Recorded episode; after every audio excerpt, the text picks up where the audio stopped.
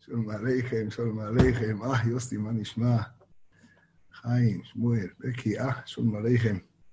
נו, מה קורה? מתחילים? דניאל, שלום עליכם. כן, כן. טוב, טוב. נו, בעזרת השם, יום גדול.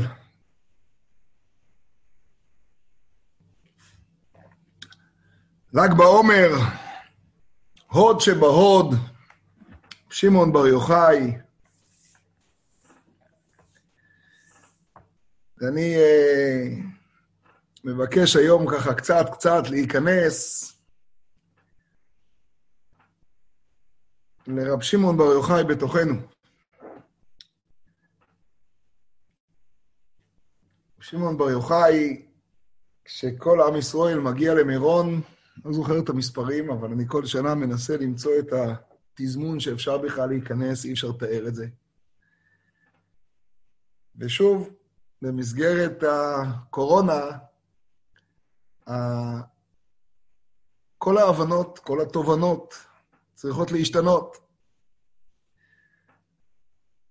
אז מה עושים? איך, איך, איך חשים את מירון לא במובן של פרס ניחומים.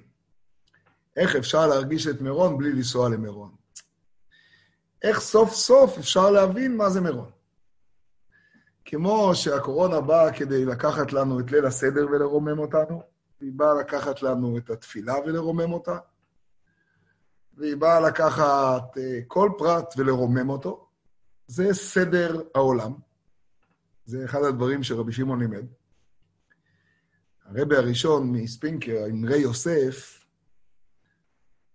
היה אומר ביטוי ביידיש.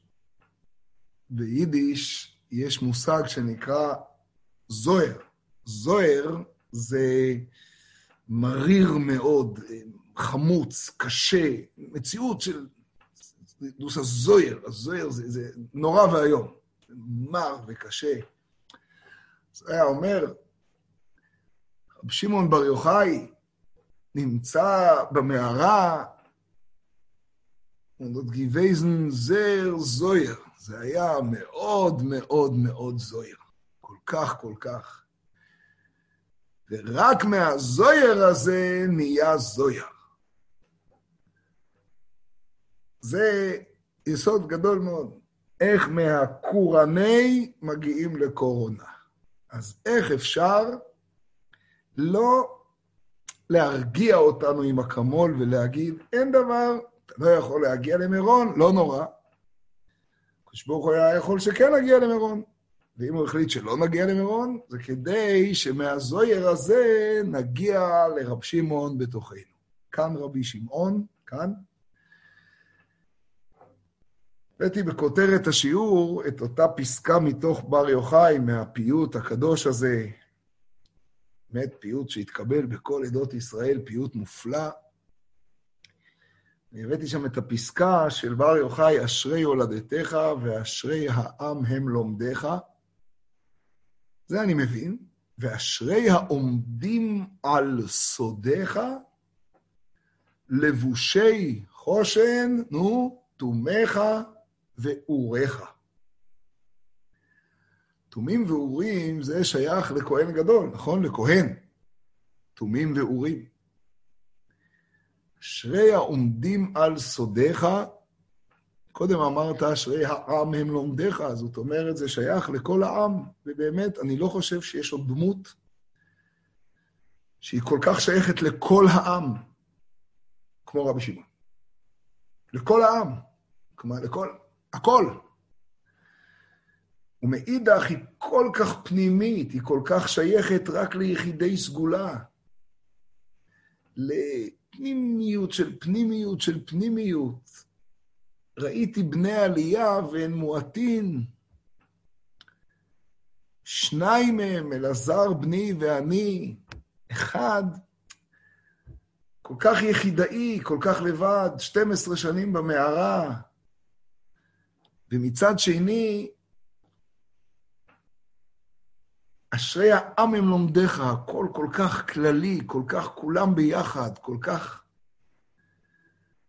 אני רוצה להיכנס קצת לרבי שמעון אצלנו,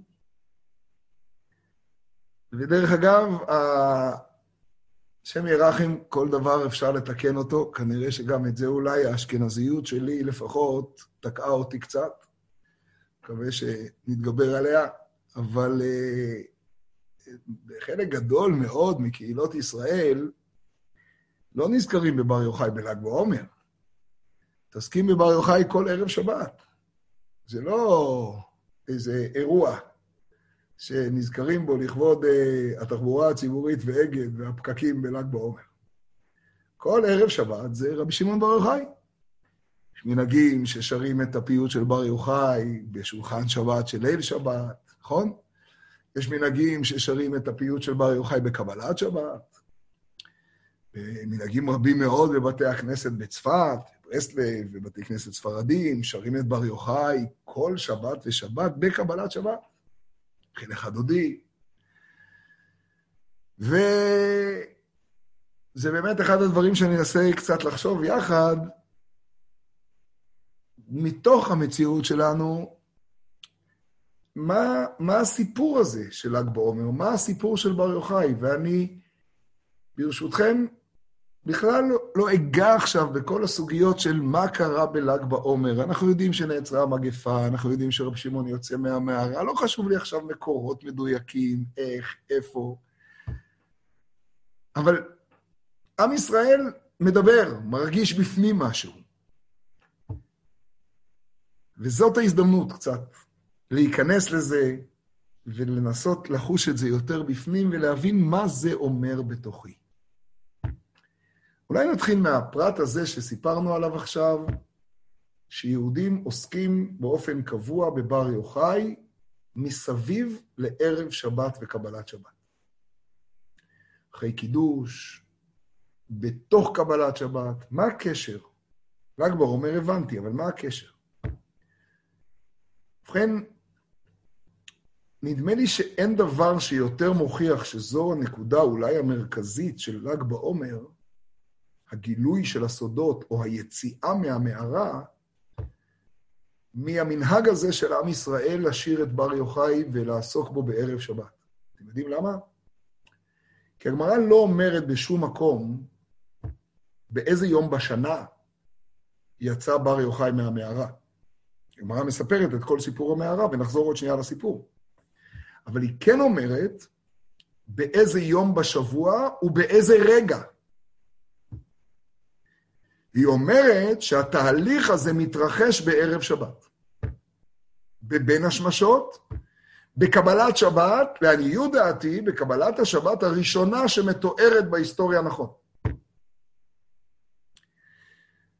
אמרתי לחבר'ה כמה פעמים, אנחנו זכינו במשך הקורונה, פה בחצר ובחצרות, להתפלל במשך הימים, ובקבלת שבת גם עכשיו עוד לא נכנסים לבתי הכנסיות, אני משער לעצמי שכולם עדיין מתעללים בחוץ, ויש משהו מאוד מעניין עם קבלת שבת. אל, אל תגידו שאמרתי, אבל אני חושב שזה מאוד מאוד מעניין. אנחנו שוב עם הראש שלנו, שבעזרת השם עוד מעט הכל יעבור, והאקמול יפוג, ואנחנו נחזור אל ה... זה הבעיה, שלא ממנפים, אלא רוצים לחזור אל הדבר הקודם. לא רוצה לחזור, אני רוצה להבין מה הקדוש ברוך הוא רצה כדי שאני אעוף קדימה. אחד הדברים המעניינים הוא שקבלת שבת מעולם לא הייתה בבית כנסת, היא תמיד הייתה בחוץ. היו יוצאים אל השדות לקבל את השבת. זה כבר מימי התנאים. רבי ינא היה אומר, בואו ונצא לקראת שבת המלכה. בואו ונצא, יוצאים לקראת שבת המלכה.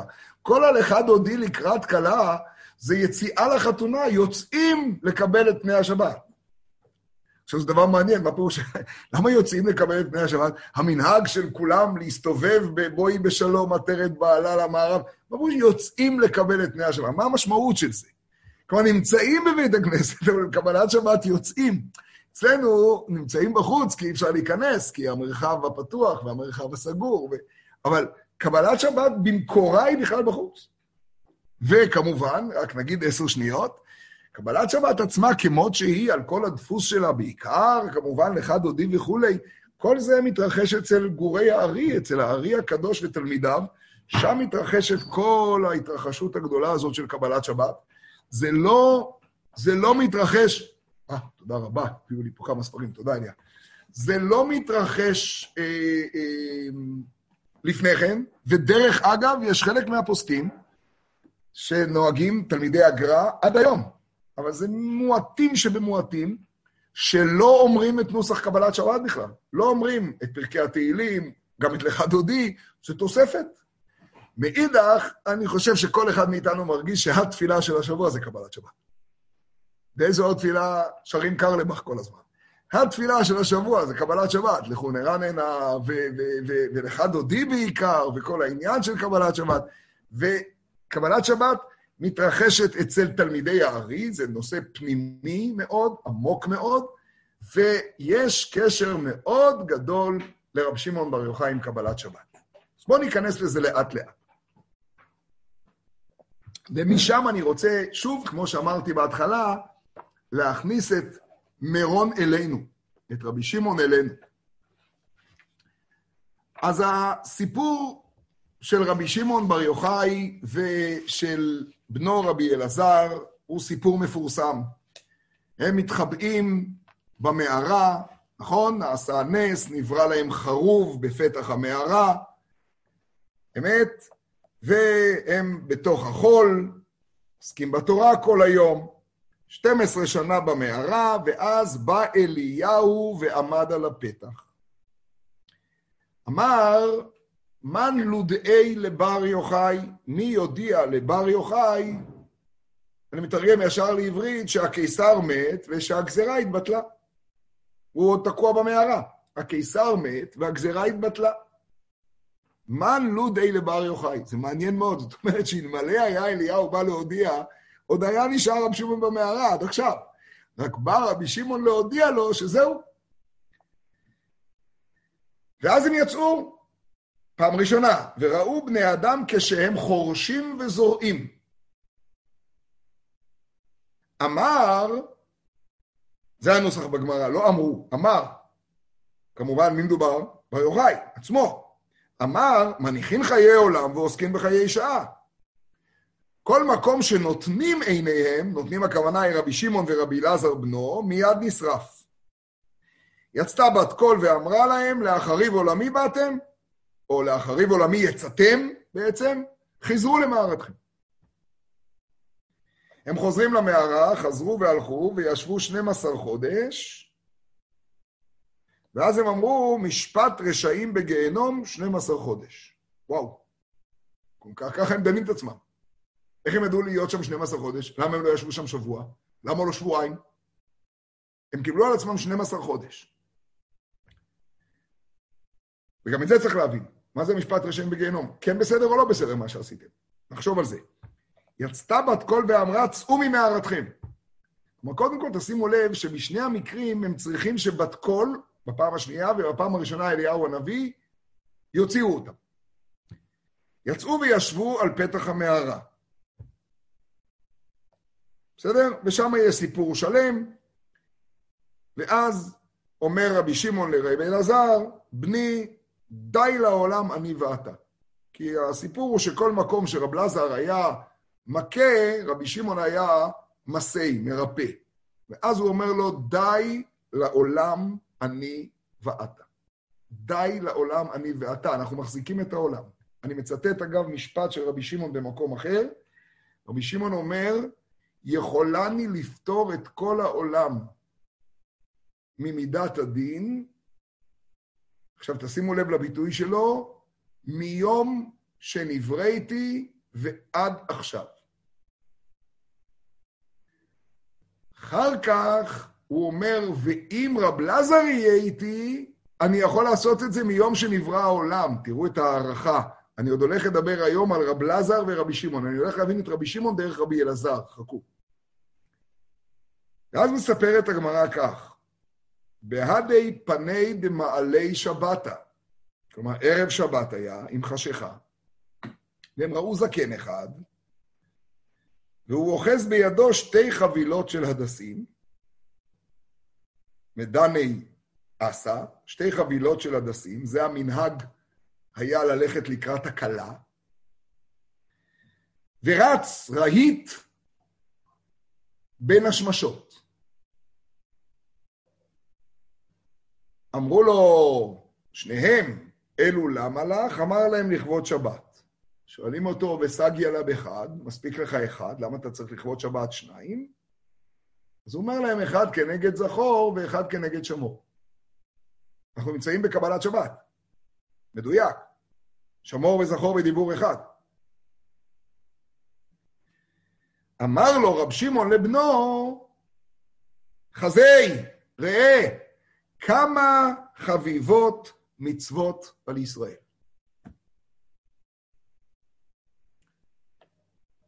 אייתווה דעתיו, אז התיישבה דעתם.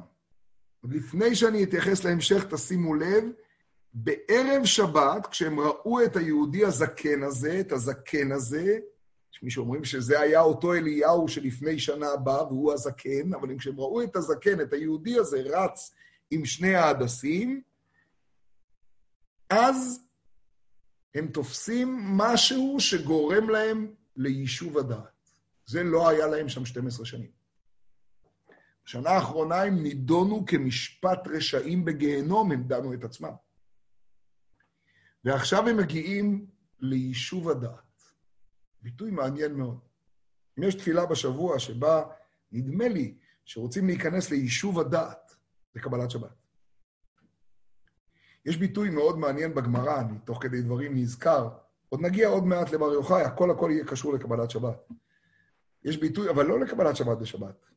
במירון, כאן רבי שמעון, אני הולך, עוד מעט, חכו. יש ביטוי מאוד מעניין בגמרא, הגמרא אומרת שכשאדם אה, רץ פסיעה גסה, פסיעה גסה נוטלת אה, אחד מחמש מאות ממאור עיניו של אדם. פסיעה גסה. שואלת הגמרא, מהי תקנתי, מה יעשה? אומרת הגמרא, ליהדרה הקידושה דבי שמשה. שיעדר בקידוש של בין השמשות. זה הנוסח שנקרא ערב שבת, בין השמשות. הוא אגב בין השמשות, כי זה הזמן שבו אנחנו מקדשים את החול. בין השמשות אצל הקודש ברוך הוא זה זמן שהקדוש ברוך הוא יודע שהוא בין השמשות, ולכן הוא ברא שם עשרה דברים ערב שבת בין השמשות. אבל אנחנו, בערב שבת בין השמשות כבר מקבלים את השבת. אני פעם הזכרתי באיזשהו שיעור, אבל אני רוצה עכשיו להגיד את זה לשנייה אחת, זה מאוד מעניין המושג הזה של בין השמשות. כי גם הזקן הזה, אם פגשו אותו בבין השמשות, גם הסיפור שאני מספר עכשיו, של מי שפוסע פסיעה גסה, מה יעשה, איך יתקן את המאור עיניו, שיקדש בהידור, שיחזר, שינסה למצוא קידוש מיוחד כזה בערב שבת בין השמשות. הרב קוק מסביר בעין היה הסבר מאוד עמוק. הוא אומר, הפסיעה הגסה היא המציאות שבה אתה לא רואה את המכלול, אתה לא רואה את החזון, אתה לא מחובר אל השורש, אתה לא מחובר את המקור. ואז היא נוטלת אחד ממאור עיניו של אדם. התיקון של זה קבלת שבת. התיקון של זה הוא ערב שבת בין השמשות. הקידוש של ערב שבת בין השמשות. ואז חוזר מאור עיניו של אדם, שנובע הקלקול שלו מפסיעה גסה. שימו לב לביטוי המדהים, נתיישבה דעתם. אייתווה דעתיו. כלומר, מה שקרה באותו בין השמשות, זה היישוב הדעת שלהם. אני רוצה אגב להזכיר לכם מה הדין של בין השמשות.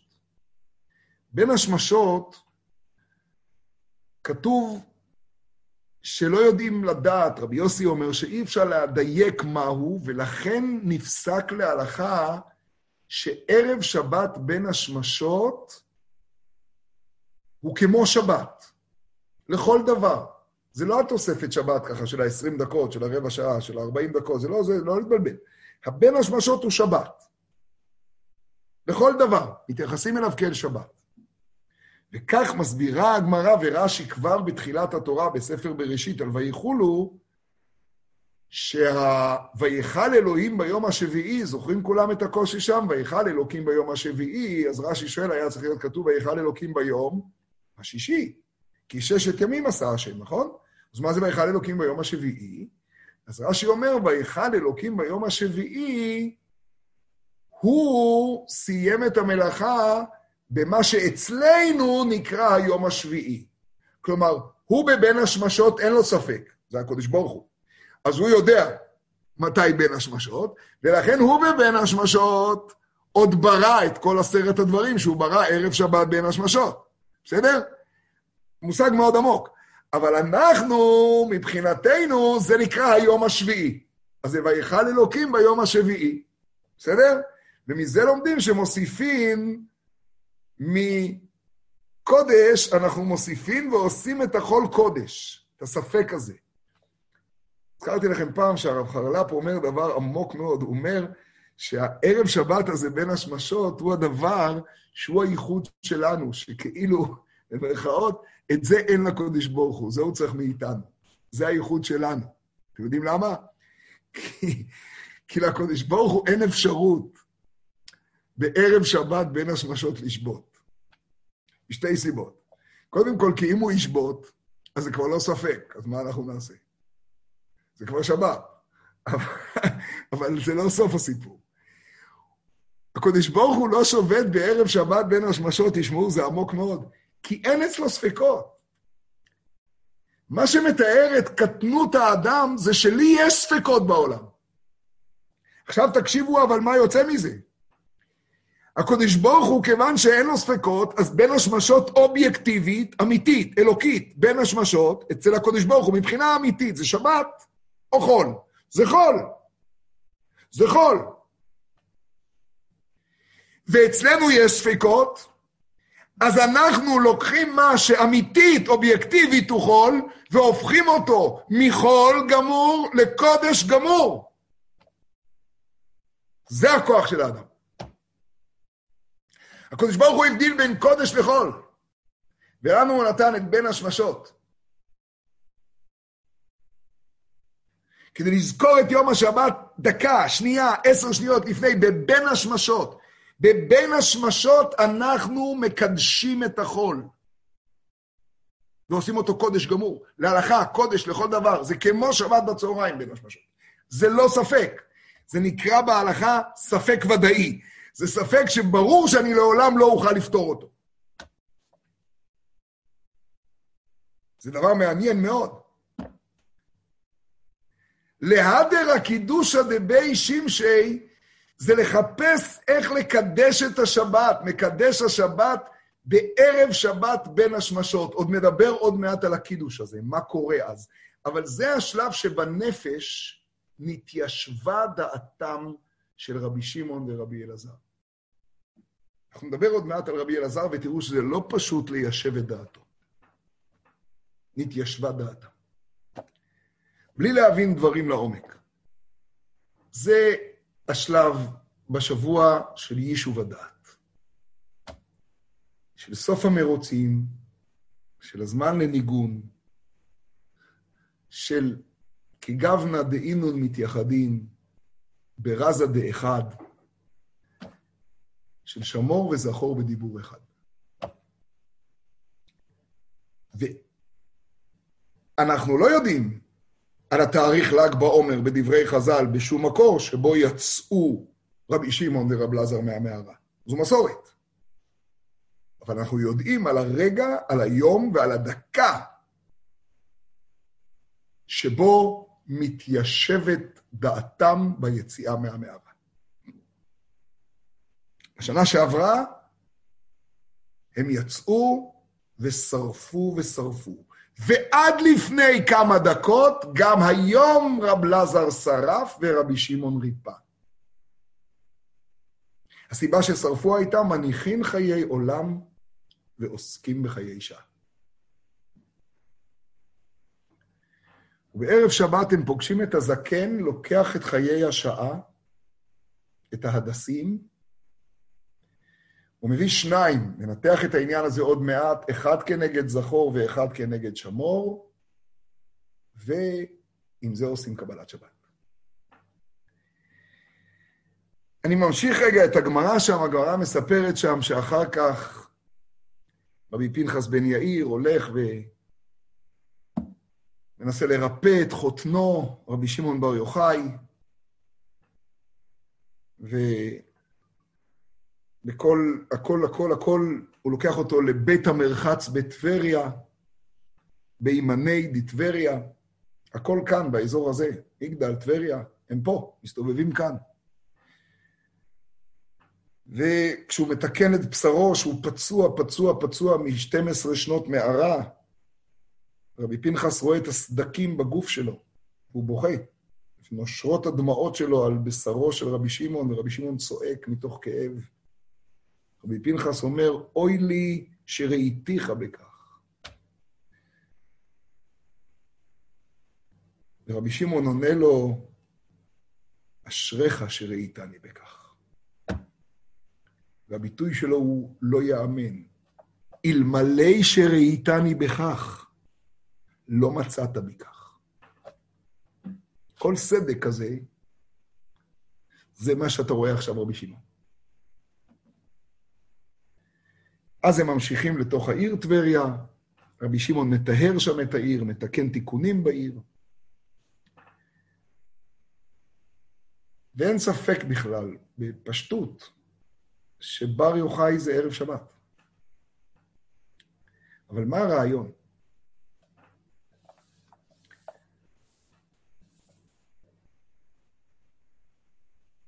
אני רוצה רגע לעשות לנו יותר קשה, ועוד מעט נחזור לערב שבת.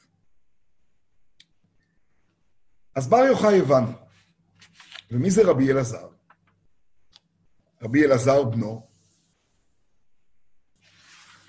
אז מהו לגבי רבי שמעון? מה אומר רבי שמעון? אלמלא אלעזר בני, אז יכול אני לפתור את כל העולם מן הדין יחד עם אלעזר מיום שנברא העולם ועד עכשיו. כשמת רב לזר, אז מספידים אותו ואומרים, מי זאת עולה מן המדבר כתמרות עשן, מקוטרת מור ולבונה מכל אבקת רוכל. אבל בתוך חייו של רבי אלעזר יש איסורים נוראיים ויש התמודדויות קשות מאוד עם המציאות, גם עם החברה. מתוך הרבה סיפורים על רבי אלעזר ברבי שמעון, אני אזכיר אחד, בולט, שכולם זוכרים אותו. אתם זוכרים את הסיפור על ה... הוא שהלך בדרך עם החמור, ורבי אלעזר הולך אחריו, והוא היה מכוער. אתם זוכרים את הסיפור הזה? הוא היה מכוער, אני אקרא את הסיפור מדויק כדי שניזכר בו בצורה מדויקת, סיפור ידוע, כולנו מכירים אותו.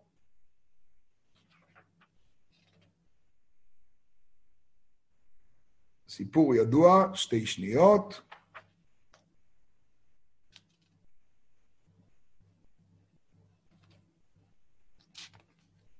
הנה הגמרא.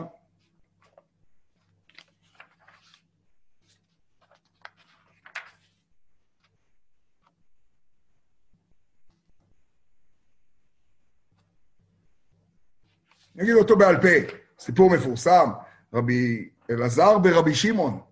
וזה לא פשוט, רבי אלעזר ברבי שמעון יוצא ממגדל גדור. יכול מאוד להיות שזה פה במגדל. הוא יוצא ממגדל גדור אחרי שהוא היה אצל רבו והולך חזרה לעירו, כנראה לטבריה. וכשהוא יוצא ממגדל גדור, הוא רואה לפניו, הוא רואה על החמור אדם שהיה מכוער מאוד. סיפור מוזר מאוד. והוא אומר לו, ריקה, כמה מכוער אתה. והוא שואל אותו, כל בני עירך מכוערים כמוך? זוכרים את הסיפור הזה? והאדם הזה עונה לרבי אלעזר דברים קשים מאוד. הוא הולך אחריו, והוא אומר לו, לך לאומן שעשאני, ואמור לו כמה מכוער כלי שעשית. אתה, יש לך תלונות עליי, לך אליו, והוא רץ אחריו, הוא לא עוזב אותו. עד שהוא מגיע לבית המדרש בעירו. כשהוא מגיע, אז כל בני העיר יוצאים לקראת רבם, רבי אלעזר, ואומרים, רבי, רבי, מורי, מורי. והוא צועק, המכוער, במרכאות, למי קראתם רבי, רבי, מורי, מורי? והם אומרים לו, לא, זה שהולך אחריך עם החמור. והוא אומר להם, הוא, אז שלא ירבו כמותו בישראל. הם שואלים אותו, מפני מה? הוא מספר להם את הסיפור, והם אומרים לו, מחולו, מחולו, אף על פי כן מחולו. סוף הסיפור שם הוא נורא.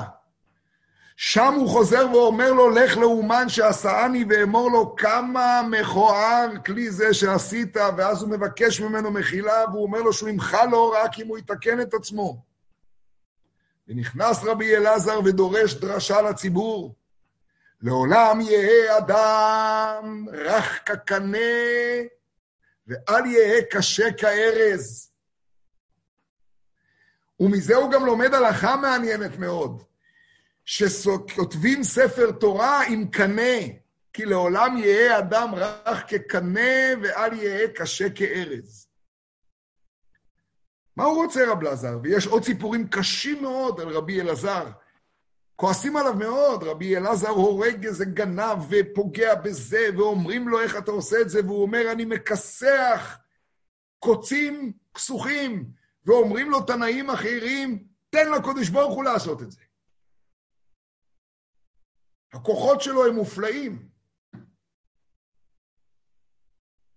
והיציאה שלו יחד עם רבי שמעון חשובה מאוד, כי הוא בעצם הדמות היחידה, הוא יהושע בן נון של משה. את משה אנחנו לא יכולים לתפוס, הוא, הוא, הוא, הוא הדמות שהולכת עם רבי שמעון. מה, מה קורה שם? רבי שמעון מלמד אותו שיראה מה, כמה חביבים מצוות על ישראל. איי ואהוביי, יש פה משהו שהוא באמת, אני חושב, כל כך גדול.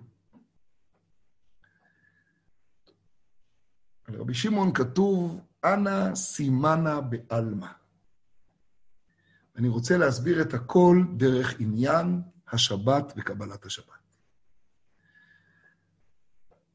אני חושב שכשנתפוס את השבת ואת קבלת השבת, נתפוס את המירון שבתוכנו.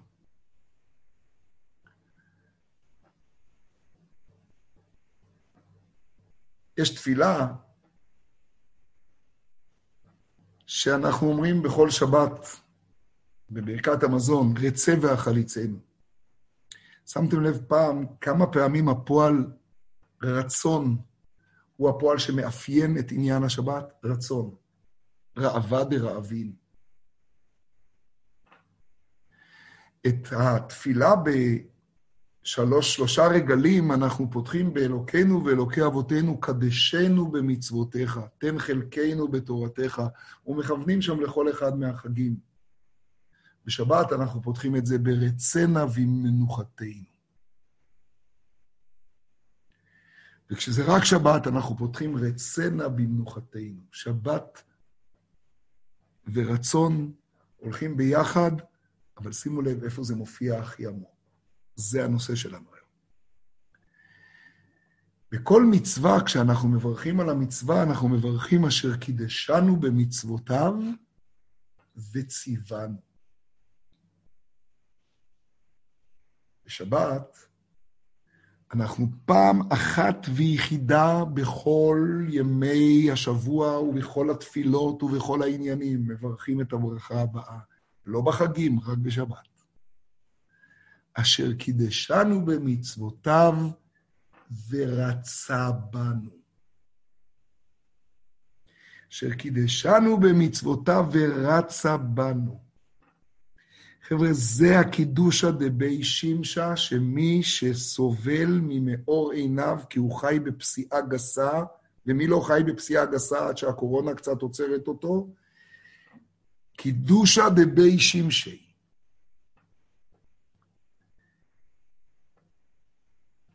האדמו"ר הזקן אומר, אני עוד רגע רוצה לנסות לנתח את זה ביחד, במילים פשוטות, פשוטות. שקידשנו במצוותיו ורצה בנו, זה לא רק שהוא רצה בנו, מה פירוש? בשבת הוא רצה בנו, ובכל השבוע הוא לא רצה בנו?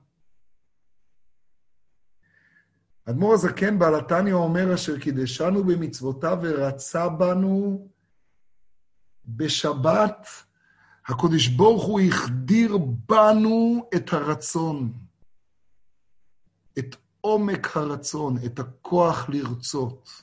אתם זוכרים, נתיישבה דעתם? לאט לאט. בכל מצווה אני עושה את המצווה כי ציוונו. מצוות, כתוב בגמרא, לאו להנות ניתנו, לעול הם ניתנו. אשר קידשנו במצוותיו וציוונו, אני מצווה ועושה, וכך צריך להיות. אבל יש מדרגה פנימית מאוד מאוד עמוקה, שעליה אומרת המשנה במסכת אבות, עשה רצונך כרצונו. והיא מוסיפה, בטל רצונך מפני רצונו. ההסבר המקובל הוא, עשה רצונך כרצונו, כלומר, קיים את המצוות שהוא רוצה, מצוות עשה, ובטל רצונך מפני רצונו, אל תעשה דברים שהוא לא חפץ בהם. אבל האמת היא, שאם זה הפירוש, אז הקטע של בטל רצונך מפני רצונו מיותר. כי ברגע שאני עושה את רצוני כרצונו, ברור שאני לא עושה את מה שהוא לא רוצה. אם אני עושה רצונו של אבא, אז ברור שלפני שאני עושה את מה שהוא מבקש, אני בוודאי נזהר מלא לעשות את מה שהוא מתחנן שאני לא אעשה. זה פוגע בו. אז בשביל מה צריך את בתי רצונך מפני רצונו? בספרי החסידות מוסבר שבטל רצונך מפני רצונו, אין פירושו אל תעשה מה שהוא אסר עליך. הרבה מעבר. המדרגה האמיתית, העמוקה, שרק היא יכולה להביא אותי באמת ליישוב הדעת, באמת לשלווה, היא קשה מאוד מאוד מאוד. היא ווייז שקשה מאוד להבין איך אפשר להגיע אליו, אבל היא קיימת בכל אחד מאיתנו. זה רבי שמעון, חכו.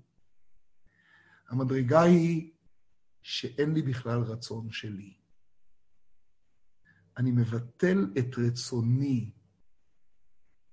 והופך להיות צינור, אותיות רצון, לרצון שלך, אבא. במובנים החיוביים, לא בדברים שליליים. זה קשה מאוד מאוד מאוד להבין את זה, אבל אני אומר את זה, אני אומר את המילים הקשות. זה לא אני רוצה לזון את אשתי ואת ילדיי. די שאני רוצה, אני מבין את האחריות, אני רוצה, אני... אתה רוצה. ואני מבטל את רצוני מפני רצונך. זה נשמע מילים סתם. האם אדם יכול להגיע לזה שרצונו האישי לא קיים? הרי האדם הוא רוצה, עניינו של האדם זה הבחירה, זה הרצון. אתם יודעים מה זה באמת באמת לקבל עול מלכות שמיים באהבה? אתם יודעים מה זה באמת לקבל עול מלכות? זה בטל רצונך, ביטול, ביטול ביש, ביטול מוחלט. בטל רצונך, אני יכול לבטל את השולחן, אני יכול לבטל חמץ. לבטל רצון? אל תרצה לנשום כי אתה רוצה לנשום, תרצה כי הוא רוצה. לשם אתה שואף להגיע.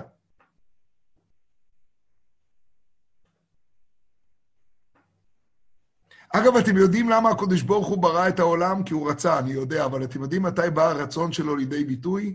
תחזיקו טוב. מה שהוא רצה זה את שבת. את שבת הוא רצה. אתם יודעים איפה אני יודע את זה? אתם מכירים את התפילה, חמדת ימים אותו קראת? חמדת ימים אותו קראת. את מה? את יום השבת. חמדת ימים אותו קראת, זכר למעשה בראשית, חמדת ימים. אתם יודעים מה זה חמדת ימים? היום הזה, זה מה שאתה חומד. זאת חמדת הימים. כל הימים באו כי אתה חומד את היום הזה. ראיתי מי ששואל שאלה מצוינת, איפה קרא הקדוש ברוך הוא לשבת חמדת ימים? איפה זה כתוב? חמדת ימים אותו קראת, זכר למעשה בראשית. כלומר, כשבראת את העולם, אז רצית שהשבת תופיע, היא המקור של הרצון. עוד מעט נבין את זה. זה אגב דבר מאוד פשוט. אתם יודעים מה ההבדל בין שבת לבין כל מצווה אחרת, גם בין שבת לבין כל חג? אתם יודעים למה אומרים רצה דווקא בשבת? כי בכל חג עוד יש משהו שאני מעורב בו, אני מעבר את השנה, אני מעבר את הזה, אני מקדש את החודש, אני מעורב, מקדש ישראל והזמנים. שבת, קביע וקיימה. שבת זה הקודש ברוך הוא. ואני רק רוצה שהשבת הזאת, שאני אכנס אל השבת הזאת, לשבות. אני רוצה. עכשיו תשמעו מה רצה הקדוש ברוך הוא. הקדוש ברוך הוא רצה שכולנו ניכלל בו, הוא רצה שאנחנו נרגיש אור אינסוף. אתם יודעים איפה כתוב חמדת ים עם אוטו קראת? תשמעו. מופיע בספרים פלא. אתם זוכרים את הפסוק ויכל אלוקים ביום השביעי? ששאלנו למה ביום השביעי? איך הסברנו את המילה ויכל? ויסיים. ואז שאלנו למה ביום השביעי, וענינו מה שענינו. אתם יודעים איך מתרגם התרגום המיוחס ליונתן בן עוזיאל, ויכל? ויכל? לא ויכל ויסיים, ויכל מלשון, מדהים, נחשפה וגם קלטה נפשי, ויכל אלוקים ביום השביעי, הרצון של הקדוש ברוך הוא היה היום הזה, יום השבת. ויכל אלוהים, חמדת ימים אוטו קראת, איפה? ויכל אלוקים ביום השביעי, מתרגם יונתן בן עוזיאל, התרגום המיוחס לו, וחמיד השם ביום השביעה, חמדת ימים. וחמיד, הוא חמד את היום השביעי. מה הוא חמד ביום השביעי? בשבת, התפקיד של האדם הוא לשבות. בחגים הוא עדיין עושה משהו. הוא מבשל, הוא רופא. בשבת הוא שובת. למה? כי בו הוא שבת מכל מלאכתו. הוא מבטל רצונו מפני רצונו. אתם יודעים מתי אפשר להגיע לנתיישבה דעתם? מתי יכול אדם להגיע ליישוב הדעת? רק אם הוא... מכירים את המושג קבלת שבת? איך שאלנו הרבה פעמים? מה פירוש קבלת שבת? וערב יום רביעי אנחנו עושים קבלת רביעי וקבלת שלישי. בצבא, בטירונות, יש טקס מפחיד שנקרא קבלת המפקד, אתם זוכרים? מה זה קבלת שבת? קבלת שבת זה האם אתה יכול לקבל את השבת לתוכך. האם אתה מקבל את השבת. קבלת שבת זה האם אתה מקבל לגמרי לגמרי את השביתה. אתם יודעים מה זה קבלת שבת? מה כתוב בהלכה? ששת ימים תעבוד ועשית כל מלאכתך. אבל לא גמרתי את כל המלאכה, כן גמרת. עכשיו תחשוב שכל מלאכתך עשויה, ואל תהרהר בה, כלום, אפס. יש ביטוי מדהים בפסיקתא, רבי שמעון בר יוחאי, הכל אצלו בחיוב. יש ביטוי מוזר מאוד, רבי שמעון בר יוחאי נתן מוסר לאימא שלו. מוזר מאוד. אתם יודעים על מה? הוא מתנצל על זה. הוא אמר לה שהיא לא תדבר בשבת, שבשבת הכל ביטול.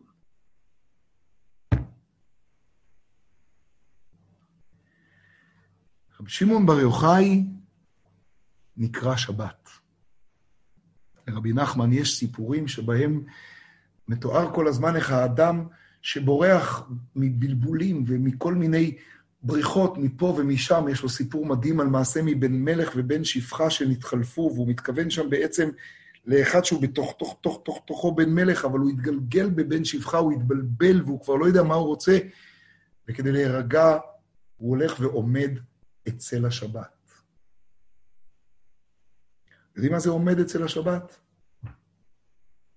רבי נתן אומר שלעמוד אצל השבת זה גם ביום שני וגם ביום רביעי. לא צריך להיות במירון בשביל מירון. לעמוד אצל השבת זה לעצור ולקבל שבת. זכור את יום השבת זה גם בראשון בשבת, ושני בשבת, ושלישי בשבת. זכור. ככה הרמב"ן מסביר זכור את יום השבת. זכור כל השבוע את יום השבת. זכור את יום השבת.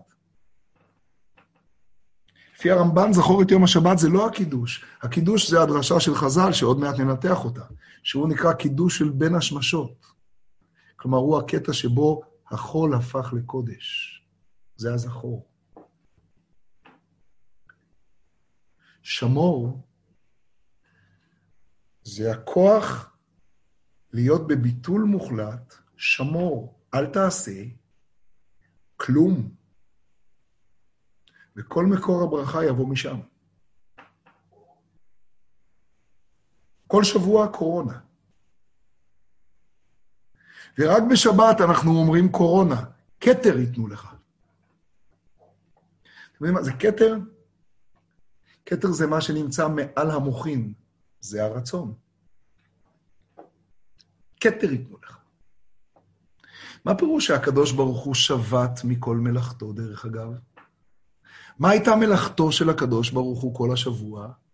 איך הוא עשה את הרקיע עם פטיש? איך הוא עשה את הרקיע? מלאכתו של הקדוש ברוך הוא הייתה אמירה, נכון? איך נברא העולם בעשרה מאמרות? מה קורה כשאתה שובת מהדיבור? אתה עולה לרצון. הבנתם?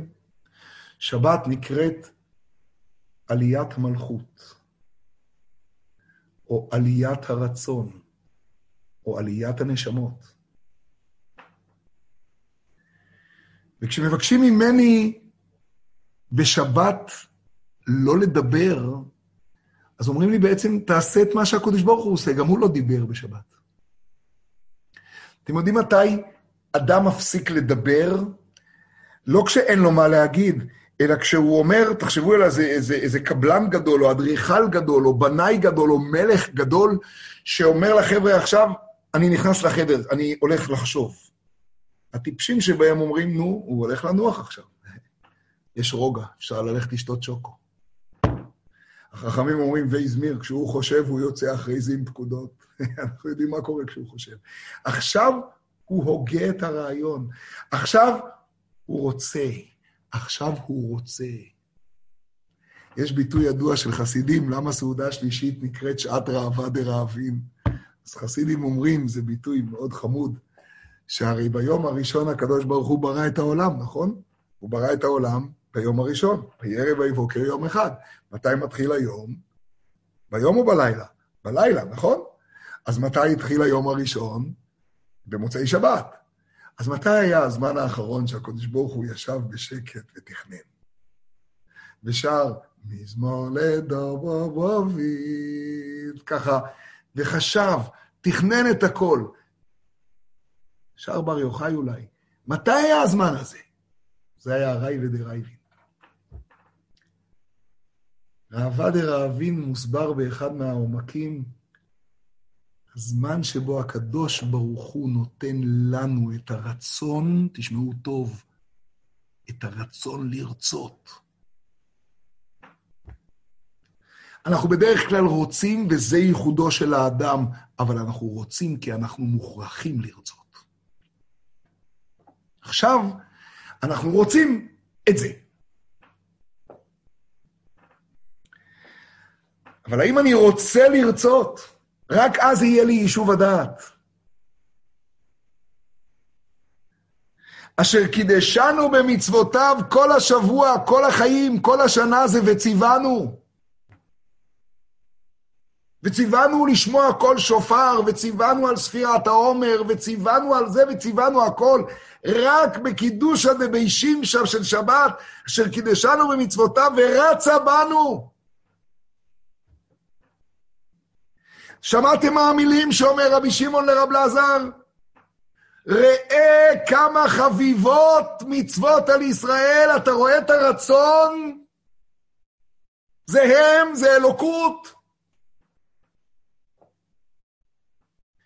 רבי שמעון היחיד סגולה, האחד שיכול לפתור את כל העולם מהדין, הוא זה שיכול לגלות איך זה קיים בכל אחד ואחד, והוא לוקח את רב לזר כטסט קייס. את רב לזר הקדוש והמקודש, אתם באמת חושבים שרב לזר, כשראה את המכוער ההוא, ראה מישהו עם בלורית לא יפה, ואמר, אה, התסרוקת שלך הולכת הצידה? זה רב לזר? אתם יודעים שאחרי מותו של רב לזר, רבי רוצה לקחת את אשתו של רב לזר ברבי שמעון. זיווג שני. אתם יודעים מה היא עונה לו? כלי שנשתמש בקודש, ישתמש בחול. לרבי יהודה הנשיא, שלפני מותו הרים עשר אצבעותיו ואמר שהוא נשבע שהוא לא נהנה מהעולם הזה. כלי שנשתמש בו קודש. כך היא אומרת על עצמה. אז איך הוא אומר, ריקה כמה מכוער אתה? רבי מעריך בזה הרבה, אבל זה מופיע בכל הספרים, זה כל כך פשוט. זה באמת כיעור של פיזי, זה כיעור רוחני. ורב לזר בעומק שלו ראה דמות ש, ש, שאפשר להשתגע, הוא ראה איזה, איזה, הוא ראה איזה לכלוך בעולם נוצר פה, הוא ראה משהו נוראי. והוא אומר לו, כמה מכוער אתה. הוא אומר לו, כל בני עירך כאלה? הרי זה אתה, זה החלטה שלך, זה בחירה שלך, ברור שלא כל בני עירך כאלה, הרי זה היה אדם יחידי כזה. לכו תדעו מי הוא היה, מה היה כתוב עליו. והאדם הזה רץ אחריו. ואומר לו את אותו משפט שהוא כבר שמע פעם, לך למערה! התפקיד שלך הוא ללכת לאומן שעשני ולהגיד לו כמה מכוער כלי זה. התפקיד שלך הוא לתקן את זה ולהראות לי איך בכיעור שאני נמצא, שם, במקום הזה, בדיוק שם הנקודה שממנה אני יכול לבנות את הכל. מי שמבין באמת באמת בתורת הנפש יודע שאם האדם רוצה לדעת מהי הנקודה החזקה שלו, שיראה מה הנקודה שבה הוא נופל, אבל יהיה דוגרי. ולא יפחד מלהתמודד עם זה מול המראה. שם הכוח שלו. לך לאומן שעשני, ואמור לו כמה מכוער כלי זה שעשית. הוא אומר לו, מחולי, מחולי. וכל העיר יודעת ואומרת מחולו, מחולו, כי העיר מבינה מאיפה הקודש הזה של רב לזר. מקוטרת מור ולבונה מכל אבקת רוכל. וכשהוא רואה קוצים כסוכים הוא לא יכול לראות את זה.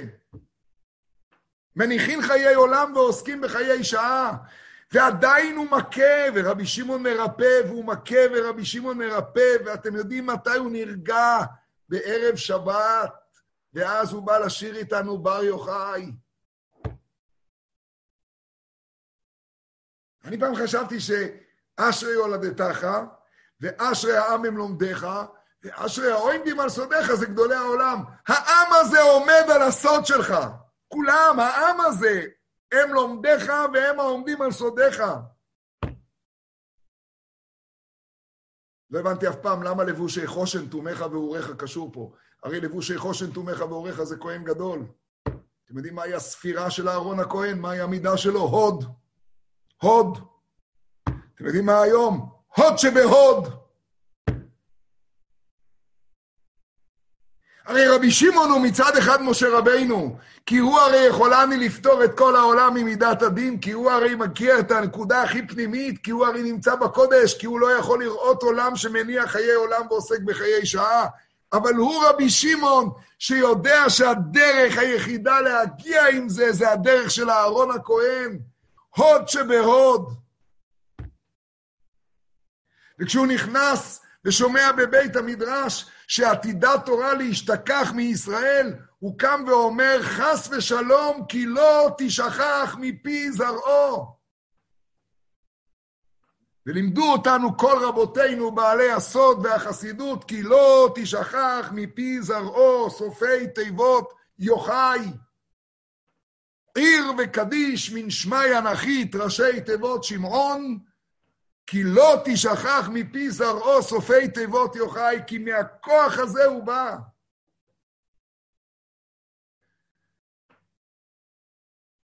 ולכן בר יוחאי בעצם מגלה לנו שיש בכלל אפשרות כזאת לאדם להגיע לרצות את מה שהקדוש ברוך הוא רוצה, רק אז תתיישב דעתו. כל עוד הוא במאבק בין הרצון שלו לרצון האלוקי, הוא לא יגיע ליישוב הדעת. הוא לא יגיע לקידוש הדביישים שהיא. הוא ימשיך את המתח בין הפסיעה הגסה לבין בין השמשות. אתם רואים מה ראה רבי שמעון? הוא ראה איש רץ, פסיעה גסה, בבין השמשות של שבת עם שני הדסים. האחד כנגד זכור, ואם אנחנו צודקים במה שאנחנו אומרים, הזכור זה איך כל השבוע זה שבת. והאחד כנגד שמור, והשמור זה איך אני בביטול גמור. אבל האיש הזה רץ עם שני הדסים, והוא לא הגיע הביתה לא בארבע אחרי הצהריים ולא בשתיים. מילא רב שמעון ורב לזר, האישה שלהם כבר 12 שנה, לא יודעת למה הם מאחרים לשבתות.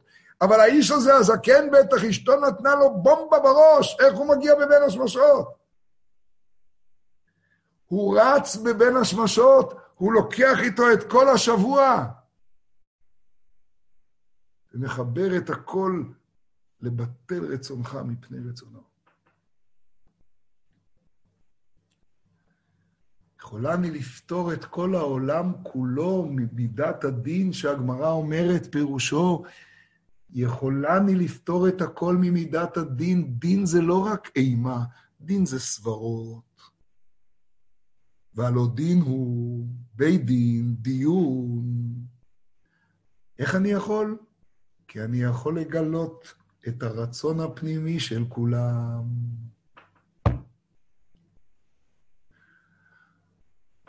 ובחיבור הדילך בזוהר שלך, יפקון בני ישראל מגלותה. כי בואו נדבר דוגרי, דיבורים של קורונה. מה זה הגלותה? הגלותה זה הבלבלות האלה. הגלותה זה הגלות הנפש הזאת. ובחיבור הדילך בזוהר שלך, באור הזה הפנימי, שאני יכול לגלות שגם אני יכול לרצות. שאני יכול להגיע לבחינת הרצון העליונה, שאני יכול לעשות רצוני כרצונו. בא רבי פנחס בן יאיר חתנו, ומהבכי שנושרים דמעותיו מהכאב, מה... איזה כאב נוראי זה, הוא אומר לו, אוי לי שראיתיך בכך, והוא אומר לו, אוי לי אם לא אשריך שראיתני בכך, כי אם לא ראיתני בכך, לא הייתי כך. אני רבי שמעון, כי אני מקבל את זה שאם הקדוש ברוך הוא כך רוצה, אז זה הרצון שלי עכשיו. עכשיו זה הרצון שלי. הרצון שלי זה כל דמעה על כל סדק שאתה רואה.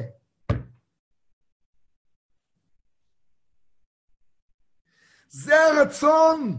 אוי לי אם לא ראיתני בכך, אשריך שראיתני בכך. רק אם אדם יכול להגיע למדרגה שבה הוא מבטל רצונו מפני רצונו יתברך, הוא יהיה מוכן לקבל גם את הרעה ולברך עליה כשם שמברך על הטובה, ובעזרת השם לזכות רק לטובה. הוא יהיה מוכן לעבור את הכל, הוא יהיה מוכן לעבור את היסור ישרני ולדעת שזה השער להשם. אשריך שראיתני בך.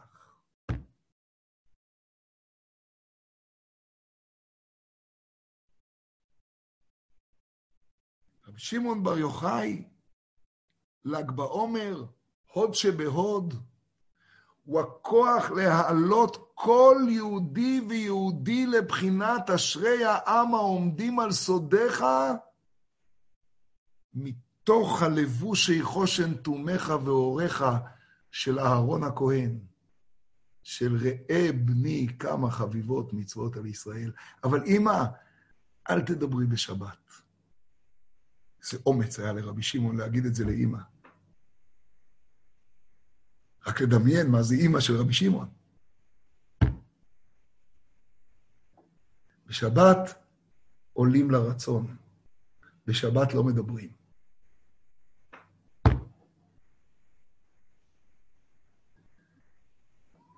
ומי שתופס את זה, יכול בשלווה יותר לתפוס מושגים שמדברים עליהם המון בפנימיות התורה, על רבי שמעון. שנראים לנו מוזרים. את פני האדון השם כתוב בזוהר הקדוש, דר רבי שמעון. אנחנו לא מבינים את זה לפעמים, זה מבהיל. אתם יודעים מה זה את פני האדון השם? לעניות דעתי זה פני שבת נקבלה. הפנימיות שלי, כשרבי שמעון מדברים שם על רבי שמעון, זה כל אחד ואחד שיכול להופיע דרך הרבי שמעון הזה את עצמו. אתם מבינים למה יהודים בליל שבת עוסקים ברבי שמעון? למה קבלת שבת זה רבי שמעון? למה כששרים לך דודי זה רבי שמעון?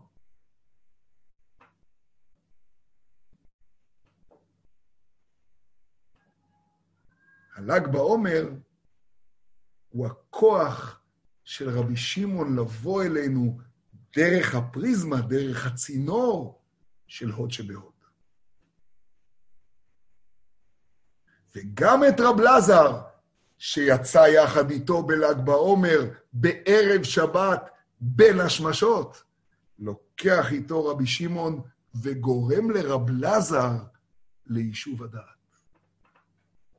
פעם אולי צריך למצוא זמן ולעבור על המקורות על רבי אלעזר, כי זה מדהים, הוא, הוא עובר ייסורי תופת, הוא עובר ייסורים נוראים, הוא, הוא רוצה להתייסר כדי לתקן. אשתו לא יכולה לעמוד בייסורים שהוא רוצה להביא על עצמו. כי הוא צריך לתקן דברים בתוכו ולתקן דברים בעולם. ולא מקבלים אותו, וכן מקבלים אותו. זה עולם מופלא, זה עולם של והוא מצליח בקבלת שבת, שרב שמעון מביא אותו ליישוב הדעת. אתם יודעים מה זה כדאי הוא רב שמעון לסמוך עליו בשעת הדחק? בפשט בפשט זה. שעת הדחק צריך יישוב הדעת. ובשביל יישוב הדעת צריך בטל רצונך מפני רצונו. צריך לרצות מה שהקודש ברוך הוא רוצה. צריך לבטל את הרצון ולא להיבהל מהמושג הזה, כי ביטול הרצון שלי הוא גילוי הרצון האלוקי שבתוכי. כדאי הוא רב שמעון. הוא אשר אמרנו בהתחלה, ובזה אנחנו רוצים לעמוד, רק בעומר זה לא מירון. במירון זה המקום שבו מופיע במקיף הכוח הזה של רב שמעון ומשפיע על כל העולמות. על כל העולמות. ומי שמבין איך ראו קדושי ישראל, ומי שמרגיש בעצמו מה זה להיות שם עשר שניות. זה פילה פלוי. אבל רב שמעון ומירון זה כל שנייה שאתה יכול לעמוד אצל השבת. זה כל רגע שאתה יכול לעמוד אצל השבת ולפתח בך את הכוח הזה שרבי שמעון גילה בכל אחד מאיתנו. העומדים על סודיך. ולקבל את זה בשלווה של זה. בלבושי חושן, תומך ואוריך. שמה בחושן, בתומך ואוריך, כל אחד מאיתנו מופיע עם האבן שלו. ואם לפעמים, כמו יוסף הצדיק, האבן מהבהבת, ואתה עוד לא רואה איפה אתה משתלב שם, הכל בסדר. כל סדק, כל מכה בדרך, זה אשריך שראיתני בכך. כי מכל המכות האלה, מתפתח הדבר הזה, העליון, העליון, העליון של אדוננו בר יוחאי, שבעצם מופיע בכל אחד ואחד מאיתנו, שמבטיח כי לא תשכח מפי זרעו. אז בעזרת השם, בעזרת השם, שמהיום הקדוש הזה, ומהרגעים האלה, ומזכותי דבר יוחאי, נזכה כבר באמת, באמת, באמת להגיע ליום שכולו שבת ומנוחה בחיי העולמים. לצאת מהפסיעה הגסה, לקבל כאילו כל מלאכתנו עשויה, להבין שגם עכשיו הכתר ייתנו לך הזה שכולנו נמצאים בו, הוא אשריך שראיתני בכך. שאלמלא ראיתני בכך, לא ראיתני אתה, בכלל לא היית רואה אותי, זה לא אני. אני זה מזה. אני מפתח את הכוח הזה, הגדול, של פני שבת נקבלה. איך תמיד אנחנו אומרים פני שבת נקבלה? לך דודי לקראת כלה, כדי שאנחנו נקבל את פני השבת. ולכן כנראה מזכה אותנו הקדוש ברוך הוא ששוב נצא אל השדות בקבלת שבת. היציאה אל השדות היא היציאה אל ההדסים, היא היציאה אל השדה, היא היציאה אל המקום שיותר קשה לך לקבל את הקשר בינו לבין הקודש. היא היציאה אל המקום שכשאתה יוצא ואתה לא מוכן, אתה רוצה לשרוף אותו. שם כשאתה יוצא ומוכן, ואתה רואה את המלך בשדה, ואתה נכנס לליל שבת, אתה מגלה את מה שלך יש כוח שלקדוש ברוך הוא אין. את הבין השמשות. את הלעשות מהחול האובייקטיבי, אובייקטיבית קודש, ולקיים בזה, ויכל אלוקים ביום השביעי, חמיד השם ורצה בנו, החדיר בנו את הכוח הלא ייאמן הזה, שהוא אפשרי, לבטל רצוני מפני רצונו, כי רצונו הוא בתוכי. אז שיהיה לנו בעזרת השם באמת ישועה שלמה וגאולה שלמה, ושבת ומנוחה לחיי העולמים במהרה בימינו, בזכותי דבר יוחאי. נו, איזה, איזה, איזה בר יוחאי אחד חזק צריך עכשיו ככה.